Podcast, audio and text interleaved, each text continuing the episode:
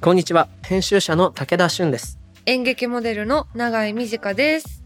この番組 MOTION GALLERY CROSSING は日本最大級のクラウドファンディングサイト MOTION GALLERY 上のプロジェクトを紹介しながら今まさに生まれている新しい文化的なトピックスをゲストと共に掘り下げていく番組です番組の提供は東京九段下にある築90年以上の歴史的建築九段ハウスです。さてさて11月特集デジタル化する社会で起きているソーシャルジェンマ津田大輔さんと春さんお招きして今回が最終回になりますうーん。これがね、まあ、今撮ってるのは10月ですけど、うん。皆さんのお手元に お手元？わからないお耳元にはいはい届くのは11月も下旬ということで、やば。そろそろ年変わるぜみたいな、早いね。そんな時期なのよ。そっか。まあ今年振り返ったりする時期になってると思うんですけど皆さんうん。この年末どういう過ごし方したいか、はい。永井さんなんかあります？お決まりのやつとか今年はこうしたいとか私はね、うんこのメンツでこの番組の、うんまあ、誰かん家に集まって、あのスーファミの桃鉄やりたい。あと64のポケモンスタジアム金銀。ちょっとえっと桃鉄すごいわかるうん。スーファミ限定？スーファミがいいんだ私はねスーファミが好き。でもゲームキューブも好き。僕あんまね違い分かってないかもしれないその桃鉄の差うん。なんかそのボンビうんーの違いだよね。なるほど一番シンプルなボンビーが多分スーファミで、ゲームキューブ、うん Wii もねいいのよ。Wii のハリケーンボンビーがハリケーンボンビーマジ残酷だから。吹き飛ばしまくるそう。誰がい強いんだろうね。やっぱ大高さん強いのかね。強そう。モー。ションギャラリー代表。社長だもんだって。でもさ真面目だからさ、うん。案外さ地道に行ってて吹っ飛ばされるかもしれない。確かに。ね。うん、あのさなんかずっとさボンビー島から出てこれないやついるじゃん。あれ？なってそうじゃない？こんなはずじゃない！とか言いそう。じゃあ打倒大高でね。やっていきますか。やっていきましょちなみにポケモンスタジアムはう、うん、なんで？なんで？でミニゲームバトルがあるのよ、うんうん。でこう最初に5回勝った人が勝ちみたいな感じでいはいはい。ろんなミニゲームを順番にやるんだけど、もうべらぼうに強いの私。だからやりたい。自分が強いゲームっていう意味でね。そう。見せてやりたい。この強さを。そう。お前らに知らしめてやるぞと。そう。結構みんな引く。引く。うん引くレベルで強い、うん。じゃあ僕もちょっとなんか自分が勝てるゲーム調べて持っていきます。よあそうしよう。一本ずつさ。一本ずつやって、うん。やっぱパーソナリティ二人強えなっていう感じで今年を終えると。終えましょう。いい年末になりそうですな。うん。この番組のハッシュタグはシャープ MGC ROS SING ハッシュタグ MG クロッシングです。ご意見ご感想などお待ちしております。ぜひみんなのね年末の過ごし方教えてください。それでは始めていきましょう。武田俊と長井美智香がお送りするモーションギャラリークロッシング。前回に引き続きゲストにジャーナリストメディアアクティビストの津田大輔さん。株式会社ハグ取締役編集者の春さんお招きいたします。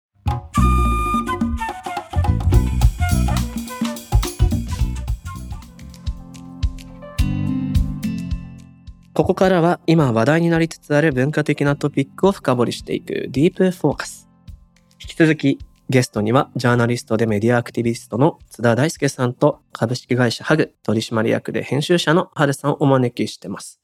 引き続きよろしくお願いします。お願いしよますろしく。お願いします。まあ、今回このテーマでの最終回になりますが、まあ、いろいろな話をしてきました。前回は政治の話をしたし、まあ最初からちょっとね、あの皆さん聞いていただきたいな、4回続けてと思うんですけど、SNS との親しみ方とか、その中でなんでこういうふうに意見が割れちゃうのとか、そういう話してきたんですけど、今回は皆さんが実際どういうふうにメディア活用していくか、みたいな話。はい。なんか全部抽象的なんだけど、最終的には具体的な話になっていってありがたいんですけど、はい。なんですよね、永井さん。そうですね、うん。なんかもうめちゃくちゃあるじゃないですか種類が。そのまあうんテレビラジオもあってうん。新聞もあってで SNS があって SNS の中にもいろいろあってっていう中でなんかそのものによってこうここではこういう言葉を使おうとかこういうなんか発信の仕方をしようみたいな使い分けってお二人はされてるんですか？どうですか？私です。うん。うん、私あんまり考えてこなかったんですよね。うんうんまあツイッターとかが、まあそもそも始めたのが2015年とかうん。はいだし、まあインスタは高校生ぐらいから始めたのかな。でも本当うんうん。に写真日記みたいな感じで自分の好きなものをこううん上げ続けてて、で、そのスタンスも今はそんなに変わってなくって、うんうんうん。で、そうですね。まあ、ポッドキャストが一番嘘つけないメディアっていうか、やっぱり声でこう思ってること話してるのって、うんうん。後から編集どうしてもできない部分とか、あとはこうなんかか声が上ずっちゃったりとか、間とか、に、うん。なんかすごいやっぱ、あの、生っぽいメディアだと思うんですけど、うんうんまあだからそういうところでもっとちょっとなんだろうな自分の考えてることとかパーソナルな体験とか話すのは、まあ、そういう声のメディアがいいなとは最近思ったりとかしててうんうんうんでもまあなんかこれこそ自分自身ですって言えるのはもうもはやもうその自分が作ってる紙の雑誌とかはいはいはのい。方ですね。なるほど、なるほど。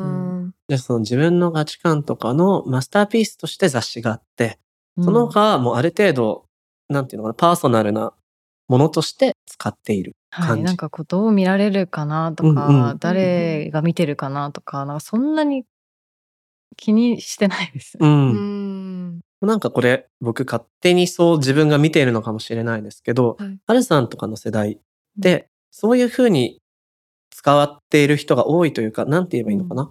自分のすごくパーソナルなものとしての発信をすることで、近い価値観を持つ人たちの求心力になってるっていうか、そういうふうに見えるんですけど、その、なんていうのかな？周りにいるクリエイターの方とかミュージシャンの方も、多分そういう近しい価値観の中で集まって一緒に活動しているような、うん。そんな見え方がするんですけど、どうですか？そうですね。割と私の周りの、まあ、映画監督とかアーティストたちって、その自分の仕事の現場の中で感じたその男女の差別だったりとか、あのまあ、社会で起きてること投票行こうとかこういうハッシュタグで今こういうオンラインでも起きてるよとか、うん。そういうのを割とその自分のワークスと並行して同じテンションで上げていくんですよ。うんうん。なんかその感じにすごい私も慣れてて、うんうん。今はやっぱそのなんだろうな。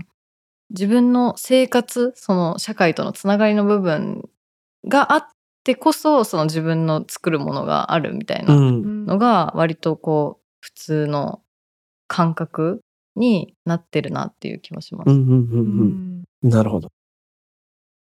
須田さんはいかがですかサービスの使い分けとか。うん、まあ多分僕はすごく意識してる方だと思いますね。うんっていうのも、あの、今、なんかブームとか伝えたいことっていうのを一つのメディアで世の中に伝えるってもう不可能な時代になったと思うんですね。昔はテレビと新聞をまあ見ていれば世の中の大体のこと分かったんですけど、今そんなことないですよね。うん。でで多分でテレビも新聞も影響力が落ちているしでネットだけ見ていてじゃあ分かるかってやっぱりそれ分からないということで、うんうだからやっぱり新聞に書くときは新聞の書き方で新聞の読者層っていうのは考えるし、うん。同じことを複数のメディアでそのその人を享受している人を想像して、まあ、言うっていうのが、うんまあ、うん結構その大事に主張したいこととかっていうのはそれは大あの考えてやるっていうのは知ってますよね。なるほどなるほど。うん、でまあツイッターなんかはやっぱりむしろ140字しか書けないすごい制限の強いメディアだからこそ、まあ例えばその中でいろいろ複雑なことであってもなるべく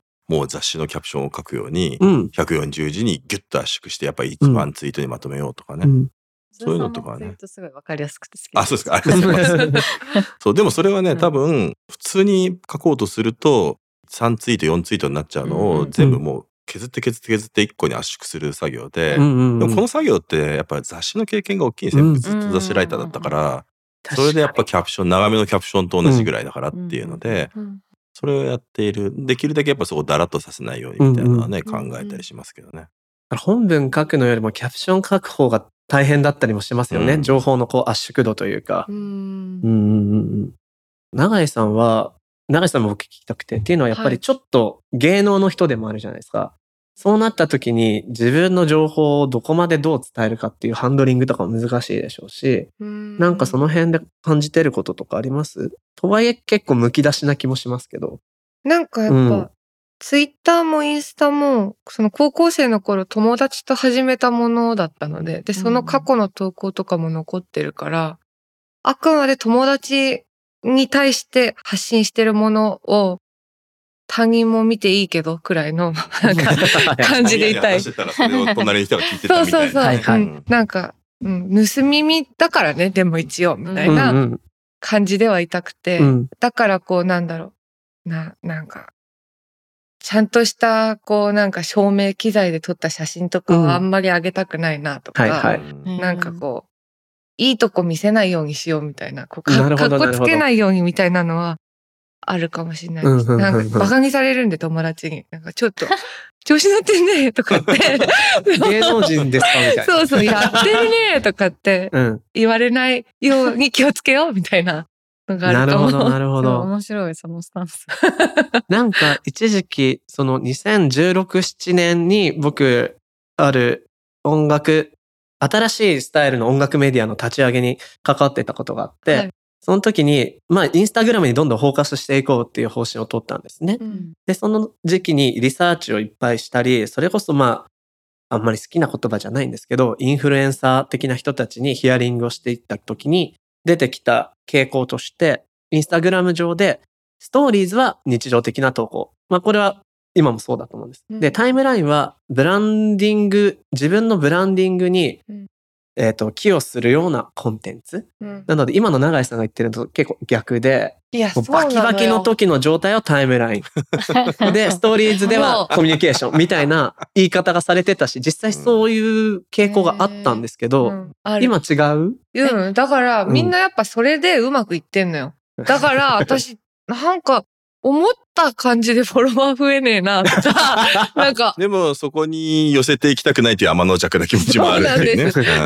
逆になんか今逆転ししてないですか？あえどうなんだろう？私の勘違いなのかもしれないん多分ですけど。実感を話すのが今大事な気がする。うん。なんかストーリーは、うん。はい。あのすごい機能であのリンク飛ばせるじゃないですか、うんうん。はいはい。だから割とかっちりこう伝えたいことを、うん。あの分かりやすなるくまとめてうんさっきの津田さんのあのツイッターでの,、うんあの工夫と同じで、い。うんうん。なるべくこうリンクに飛ばせるようにんなるほど。工夫して書いて、でもあのフィードとかは私も本当、もうよくわかんない写真食べ物のめっちゃドアップとか、おーあなるほど。すごい自分のなんかすごい焦げ方してる写真とか、うんうん、逆にそっちの方が記録として面白いからネタ。的な方に行くと。タ的な方に振ってます結構確かにでも、そっか。えっと、インスタグラムの場合は今外部の動線になるのはストーリーズのみですよね。ね基本的には。うんうそうか。まあ、リンクツリーとか使ってプロフィール欄のところにいろんなリンクに飛べるようにはしてあるんですけど、うんやっぱりあそこからヒュッて飛ぶのが一番楽だと思うんで見てる人が、うんうんだからあんまりその日常のやばいなんかシーンを。ストーリーズに載せるうとん大事な情報生まれちゃうと思って、そういうのはフィードに残しています。うんはうんうんうんうん。津田さんはインスタグラムって今どんな風に見てます？インスタグラムはうんまあなんだろう使ってはいるけどなんだそんな僕はヘビーユーザーではないので、うんうん。うんまあなんかやっぱり自分がやっぱこういう仕事なんで、うんやっぱり新しいメディアが出てきた時はちゃんと触るようにしてですね。うんだからインスタも出て本当にもう3日ぐらいでインストールしてるから、はいおーだから ID もお靴だって取れてるし、うんうん。で、やっていたんですけど、やっぱりね、もうさすがに自分がおっさんだなってやっぱり実感するのはストーリーになってついていけなくなったんですよ。そう。やっぱツイッターとかはもちろん見てるんだけど、でもインスタは見るけど、もうストーリーをずっと見いろんなのをチェックしたいみたいなのはやんないし、うん自分もほとんどストーリー投稿しないし、うんうんうん。なんか、あついにもうついていけないメディアが出てきたっていう。でも、なんか、まあ、今までの話とも多分関わる話なんですけど、でも SNS って結局多分自分の、要するにコミュニケーションのペースってその人によって全然違うじゃないですか。心地いいコミュニケーションのペースって。うんうんだから、あの、自分が無理をして、なんかツールに使われながらなんかコミュニケーションするのって一番多分本末転倒だと思うので、だから自分にとって今、だからインスタのストーリーはなんか合わないので、もう使わないともう決めちゃってるんですよね。で、あの、永井さんとかがそういうふうにあえてちょっと逆を言ってるっていうのも、うん。そのコミュニケーションのペースが多分心地いいからそうやってるはずなので、うん多分それをね、崩してまでやろうとすると SNS 疲れになっちゃうので、ですね。疲れてまで SNS なんてやるもんじゃないっていうことだと思うので、確かに。でもそうだと思います。なんか親世代だと割と Facebook 一番使いやすいっうん。ていう層が一定層がいて、うん。で Facebook ちゃんとそこで動いてるし、うんうん私は Twitter もう本当無理なんですよ、うん。なんかうんそうだから Twitter にはいないけどうんうん他で動いてるしみたいななんかでもそれがなんか自分の中でバランス取れてるんでそういうふうにあると自分にマッチした使い方ができるサービスを楽しく使ってればいいよねっていう、うん実はシンプルな話なんですよねだからやっ。ぱ選択肢が多いけば多い方がいいんですよね。うん。うん僕すごい永井さんのインスタライブの使い方です。とてもいいなって感じたのが、これが公開されてる時は出てますけど、はいはいはい。本が出版されるっていう時に、重大発表がありますって言って、多分今までだと、その初の単調が出たりする時って、プレスリリースが出てとか、はいツイッターで言うとか、いろんな方法があったと思うんですけど、まず内容を伏せてインスタライブずっとやってるんですよ。うんうんで、し何時になったら言いますみたいなね。ってなると、あ、これは一番アクティブな SNS であるインスタグラムうんのフォロワーの人の中に一番ファンが多いわけじゃないですか。うんある種。だからそのファンの人たちに最初に情報をリアルタイムで映像付きで喋るっていう、うんファン向け会見みたいな感じがして、すごくそれは楽しいなと思って見てましたよ。嬉しいです、うん楽しかったなんかやっぱね口で言いたいことってあるじゃないですか、うんこう。うんなんか電話で今日誕生日だから祝ってみたいなことに近かったというか、うんうん。うんみんな友達だったらいいんですけどねうん。友達じゃない人って世界にいっぱいいますよね。そうね。うん。なるほど、なるほど。であともう一個聞きたいなと思ったのが、さっきあのー、はるさんから、ポッドキャストで、えっ、と、まあ、音声だと一番こう、パーソナルな部分がどうしても消せずに出てくる、うんみたいなお話あったと思います。まあ、このが番組も、それこそポッドキャストとしての配信になるわけですけど、音声メディアみたいなのが今、改めて注目されている気がしていて、まあ、実際に周りでも、えークリエイターの人とか、まあそれこそ編集者でも、ポッドキャストを始めている人たちが非常に増えている。ここにはどういう変化があって、どういう可能性があるっていうふうに感じます？うん、僕ずっとやっぱりラジオは面白いメディアだなと思っていて、ずっと印象的だったのがこれ10年ぐらい10年ぐらい前かなあのいわゆる社会起業家の人たちのを集めて、東京 FM で一回特番やったんですよね。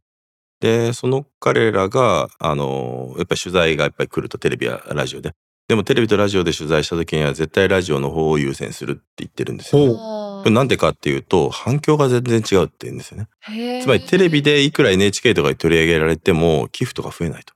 でも、うんうん。ラジオで取り上げられたりするとつまりそれはやっぱ寄付とかに明確に影響が出たりするらしくて、うん。まあ一言で言うとテレビは真剣に見ないメディアなんですよみんな。スクリーンセーバーみたいにダラッと見るメディアなので。でもラジオはやっぱりすごいその人の話に集中して聞くし、うんだからその人のパーソナルな思いとかがすごく共感が伝わりやすいので、うんだから寄付が増えるんだっていうのもあるので、多多分それはさっきハルさんが言ってたね。多分嘘がつけないっていうこととうん。本当につながってんだと思いますよそれは。そこはだからやっぱりその人の一番コアの持っているものが声だけで多分伝えるっていううんメディアなので、うんその可能性はすごくたくさんあると思いますよね。声のみに制限されてるからこそ、リスナーの人は傾聴をする。ながらでも聞けるけど、しっかりと聞こうとはしますね、確かに。うんうん私ウォーキングしながらラジオ聞くのめっちゃ好きなんで、うんうん。なんかもう目の前の道だけ見てうんうん。あとはもう流れてるそう荻内樹さんのセッションはいはい。20ってずっと聞いてて、ん。めっちゃ入ってくるんですよ、うん。うん。ん。そうすごい集中して聞きますよねラジオは、うん。集中することが減りましたよねやっぱ。なんか見るものが多すぎて、うん。うん。なんかテレビうん見ながらつむつむとかしちゃうし、うん。それでもう忙しくてしょうがなかったけど ラジオは確かに意外と一番集中かだからあしやすい。とクリエイティブに関わってる人でラジオ聞いてる人多いですよね。うんうん。だから僕はずっと JWAVE のあのジャム・ザ・ワールドって番組に出てうん10年ぐらい出てて、そうすると、うんあのやたらデザイナーの人に聞いてるって言われるんですよね。つまりデザイン職の人とかがやっぱり JWAVE をそのまま流しっぱなしにして作業するっていう人が多かったりとか、はいはい漫画家の人とかもすごい多いんですよ。うんこの時間はだから JWAVE だったらあの JWAVE で僕の番組聞いた後それこそセッションに行ったりみたいなっていうのが、午前中はこれ聞いてみたいなんでずっとラジオ聞いてる人が多くて、一番自分が嬉しかったのはあの「スラムダンクの井上武彦さんとお一緒に番組出た時に「聞いてますよ毎週」っていうふうにすごい。えーこんなところまで届いてたんだみたいな。っていう。そう、だから多分すごくターゲットメディアとしての、うん。クリエイティブ系の人へのターゲットメディアとしてのラジオの影響力ってやっぱ結構大きくあるんですよね。うん。なんか僕はずっとテキストをベースとした仕事の仕方なので、うん。作業しながらラジオを番組として聞くっていうことが、やっぱこう言語やが衝突しちゃうのでできなくて、そう原稿書くときにでね。そう。ただこう今、しオフィスをシェアしてる仲間とかが結構ビジュアルの仕事をしてる子が多くて、だからそういう子たちにラジオとかの話をするとよく聞いてくれるし、なんならやっぱりこう高校生の時からうん絵を描いて美大とかに行ってっていう子たちが多いんで、もう作業の時はラジオを聞くっていうもう習慣がすごい出来上がってて、一方で僕はラジオに触れてきてないから、はい。ラジオ番組とかに出てるのに、あ、そういうことがあるんだっていう発見があって、うん。それは面白かったです。うんうんうん。作業時に聞けないのはちょっとね、僕らは仕事的に もったいないなって思っちゃうんだけれども。原稿書くとき僕も音楽すら聞けないんで、ああ、音楽もですか？うん、音楽もだから聞かないですにあの原稿書く以外の作業をしてるときは音楽聞いてるんですよずっと。うんなんうんうんそれそれ以外はメールぐらいかなメールぐらいだったらまあ音楽聞きながらやるけどっていう。うんなるほどな。私同じ曲を永遠にループしてます。すごい。あ すごい。そのタイプの人たまにいますねうん。そう、集中できるんですよ、それが。なぜか。ね、なんかスイッチになってんでしょうね。はい、ねそう。言葉が入ってても平気ですか？や、もうクラシック音楽ですね。ああしかもそうです一曲だけを。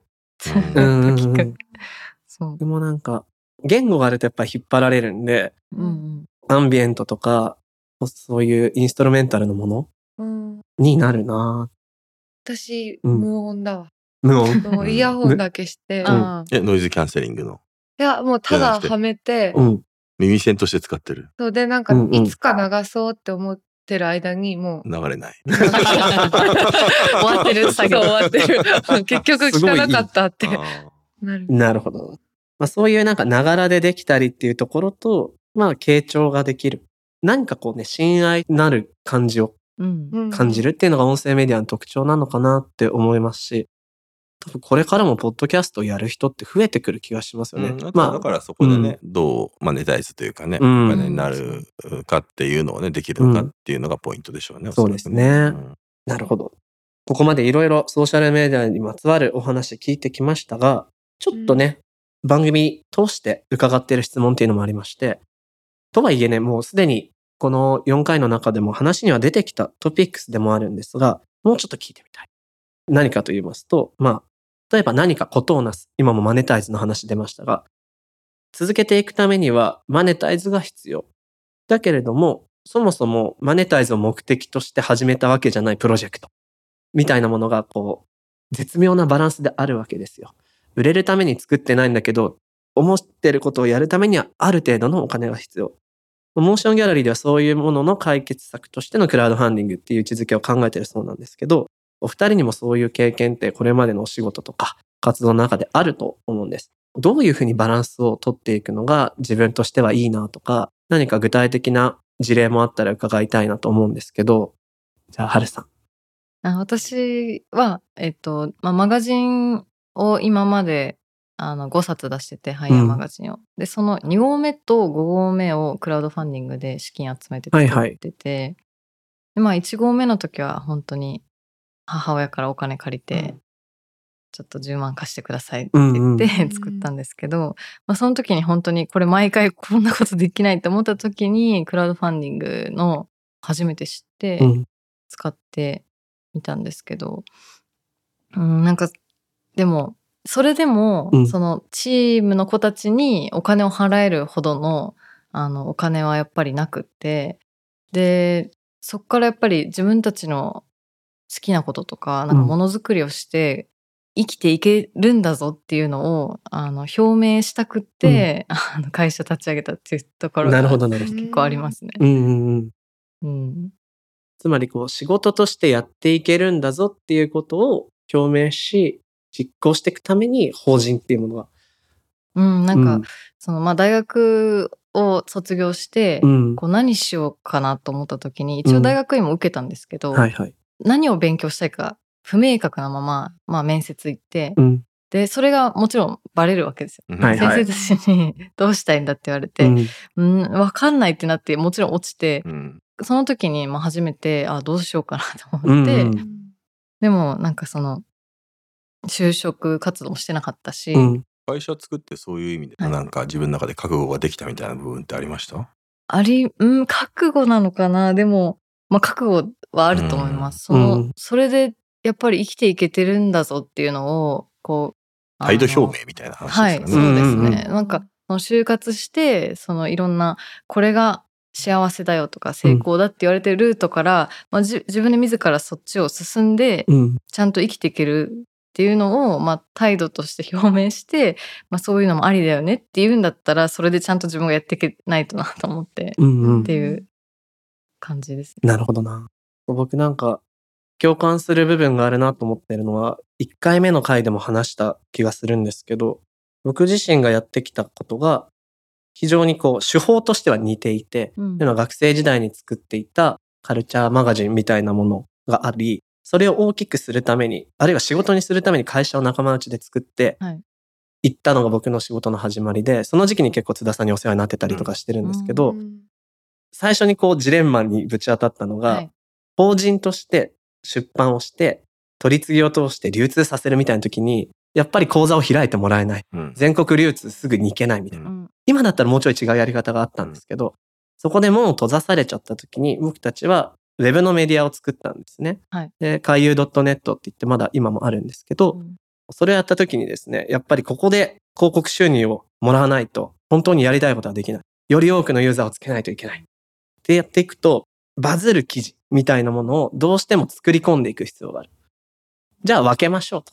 質を重要視した記事とバズをある程度狙う記事に分けましょうとかいろいろなことをやってったんですけど、いうん最終的にこう、当時はですよ、あのーよく見られる記事ランキングみたいなところを、あの、サイドにバナーとして置いてたんですけど、そうするとね、やっぱりこう、コミケのコスプレ会場で撮ってきた写真の何か過激なコスプレイヤーの人たちみたいなまとめが上位に来ちゃって、うん一番読んでほしいものは僕の中ではこれじゃないんだけど、なんて言うんだろうな。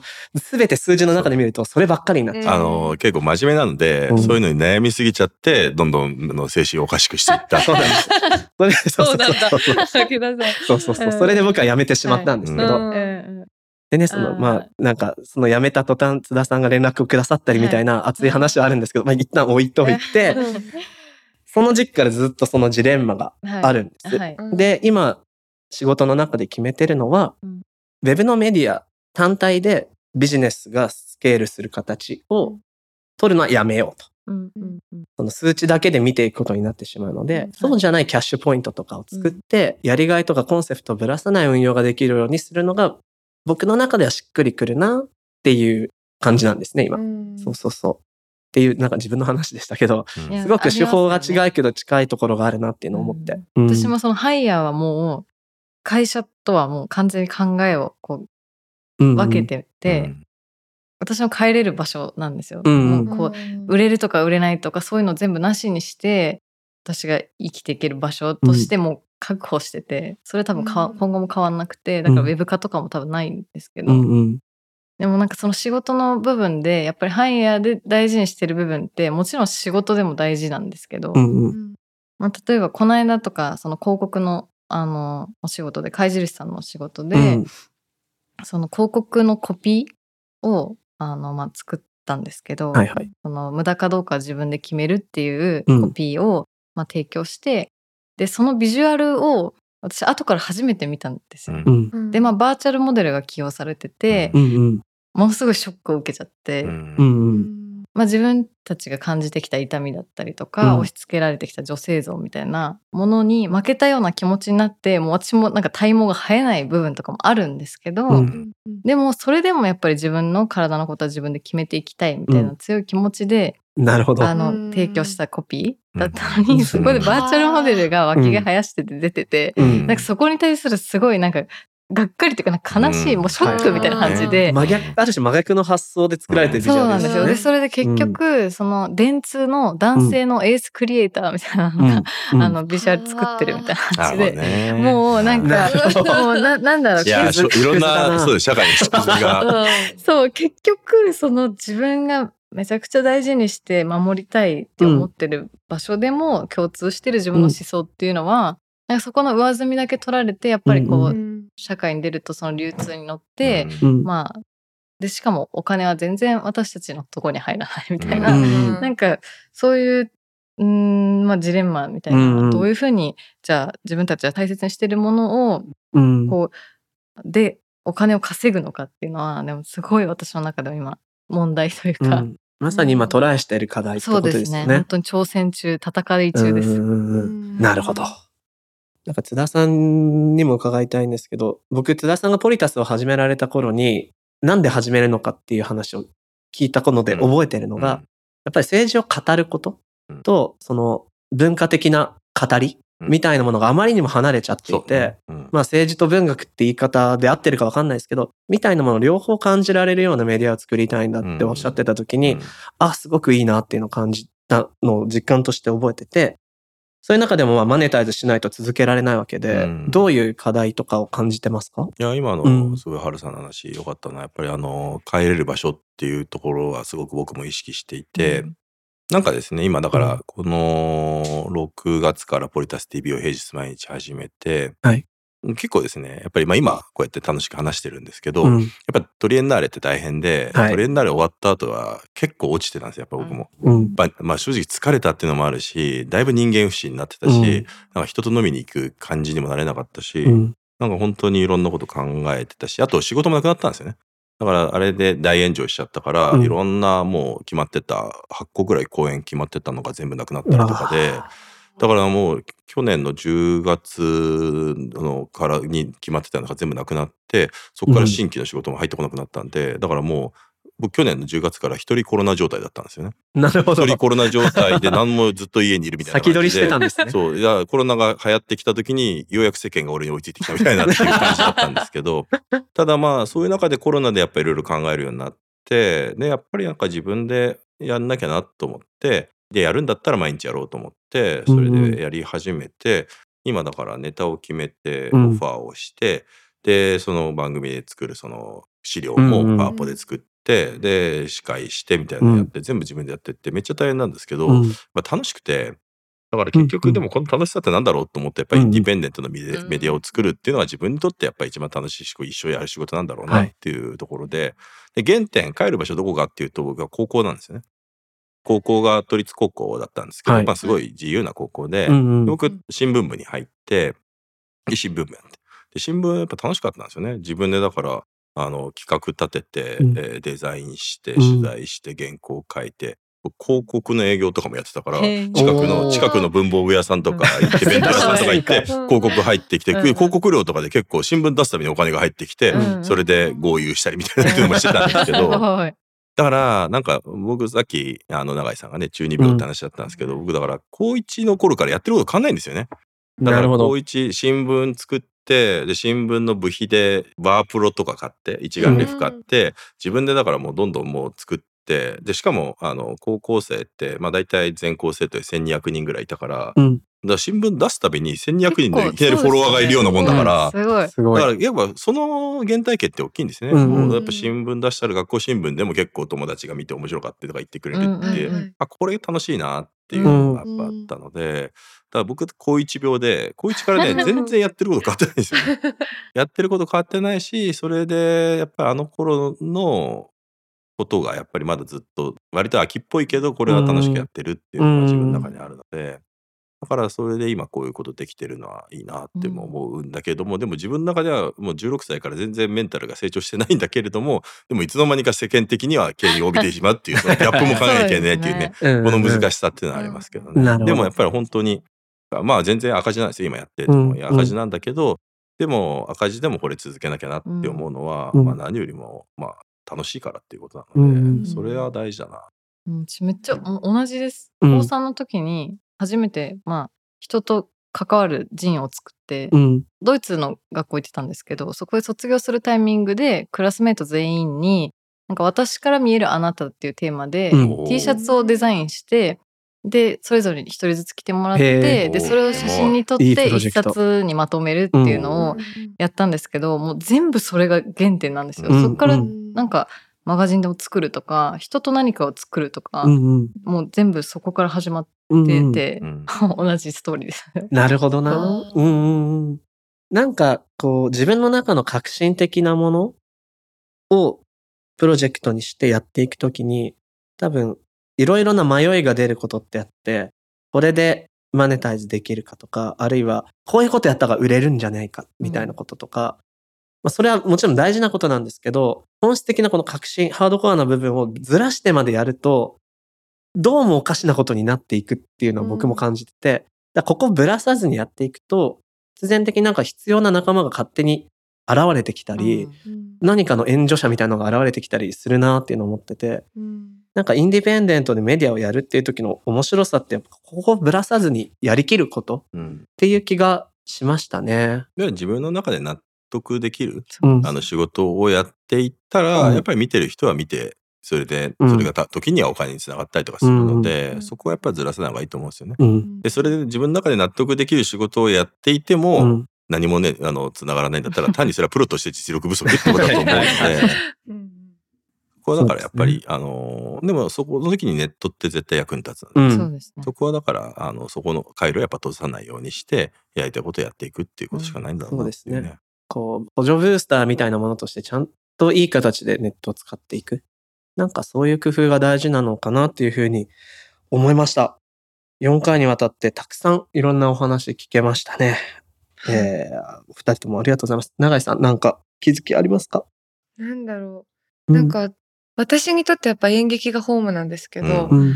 演劇ってその、まあ、商業演劇は別として、本当に自分たちでやってる劇団うんで、その、広告とかっていううん。考え方が全くないというか、うん。うんなんか、ね、その小道具でいっぱい物使うから、うん。例えばそれをこうなんか使いうんで、なんかちょっと広はいはいはい。告としてまあ協賛してください。そうみたしてもらえませんうん。かとかって、あ、できなくもないことなのかもなってうん。今皆さんのお話を聞いてて思って、やっぱりこう、やりがい搾取みたいなことがものすごく起きてる現場でもあるから、うん。好きなことやれてるからお金をもらえなくてもいいとは私は思わないので、うんうん。そこのやっぱ演劇の場でももうちょっとお金がうまく回るようにしていきたいなってうんうん。思いました。うん。好きなことでしっかりお金を作っていくためにはどうしたらいいかって考えた時には結構なんだろうな横道にそれない本質的なアイデアが出たりもするだろうし、うんうん。なんか順序を間違えずにやっていきたいなっていうふうに思いました。あとやっぱりクリエイティブのそういう業界の中での横のつながりですよね。うん。ともするとやっぱりまあ僕も去年やっぱアートと関わって思ったのは、うん。すごく閉じた業界なので、うん。そうでももっとアートと演劇とクリエイティブと雑誌とかいろんなのは多分そういう人たちが人材交流をすることでうん。見えてきたり協力できることってたくさんもっとあるので、まあ、それはね多分愛知が人が来たのはそこのやっぱ壁壁を取っ払うようなことを結構いろいろやったので、うん。それはやっぱりあの結果として出た部分はあると思うので、ぱりその閉じた業界をどう開いていくかっていうことも大事だなと思います。そうですね。そのためにネットは非常に効果的うんっていう部分も、まあツールなんでね所詮はね、ツールだからこそうまく使うしかないっていうう、ん、うんうんそうですね。4回にわたってデジタル化する社会で起きているソーシャルジレンマというテーマでお送りしてきましたが、もうそれだけにとどまらない広い話ができて、しかもなんかそれぞれうん通じ合ってるポイントみたいなのが見えて僕はとっても楽しかったですい。やー T シャツの話よかったね。T シャツの話本当にいいプロジェクトだった。津田さん、春さん、4回にわたってありがとうございました。ありがとうございましありがとうございました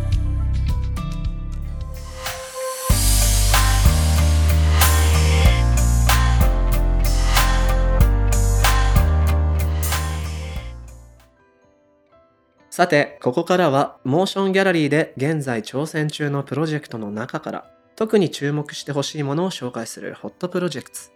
永井さん、今日はどんなものがありますか？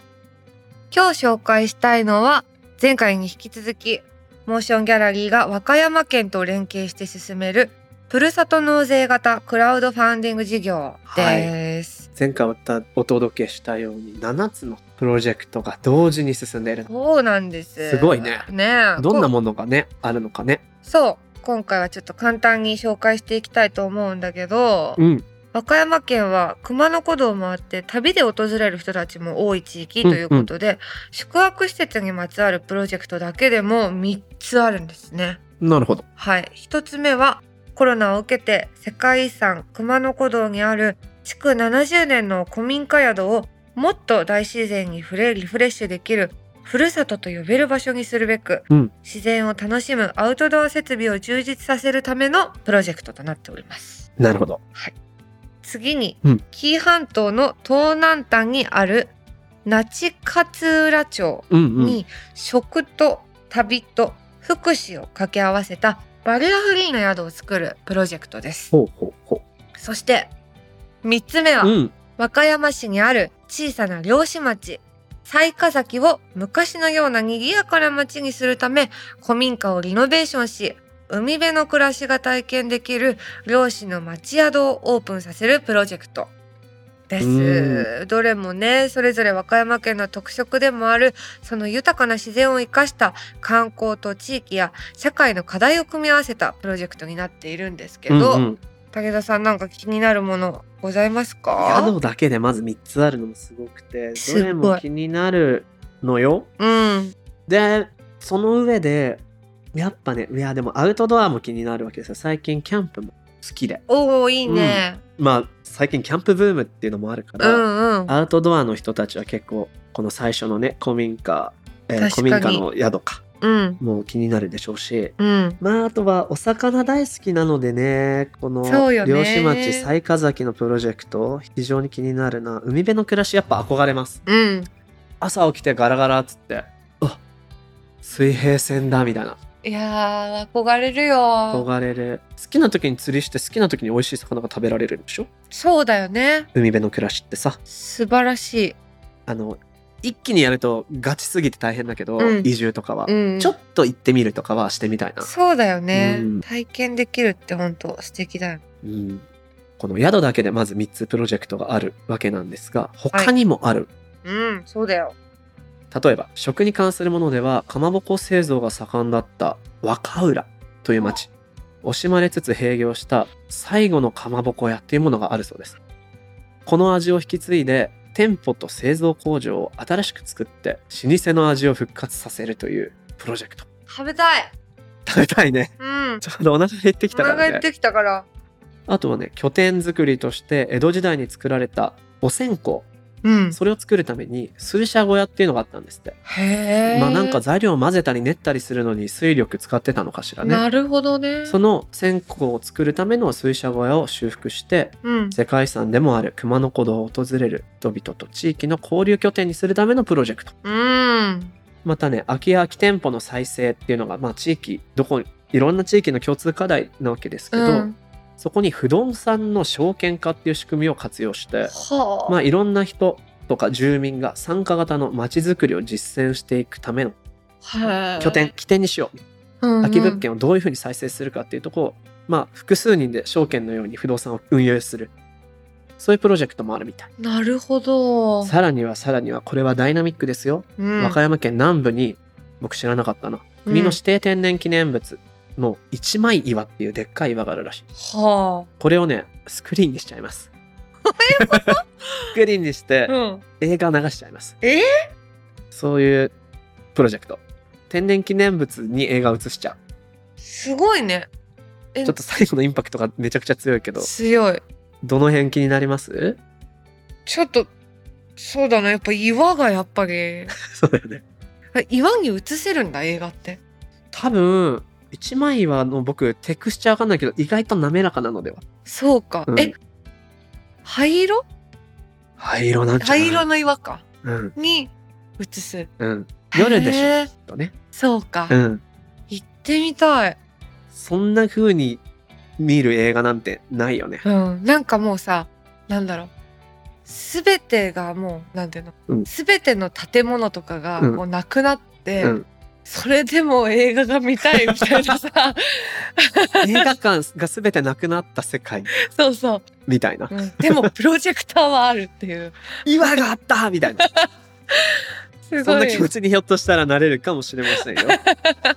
うん素晴らしい、素晴らしいです本当に。まあなんかどれも気になるプロジェクトでありますがうん。7つ同時に動いております。はい。これらの7つのプロジェクトモーションギャラリーで11月30日までやっておりますぜひチェックしてみてください。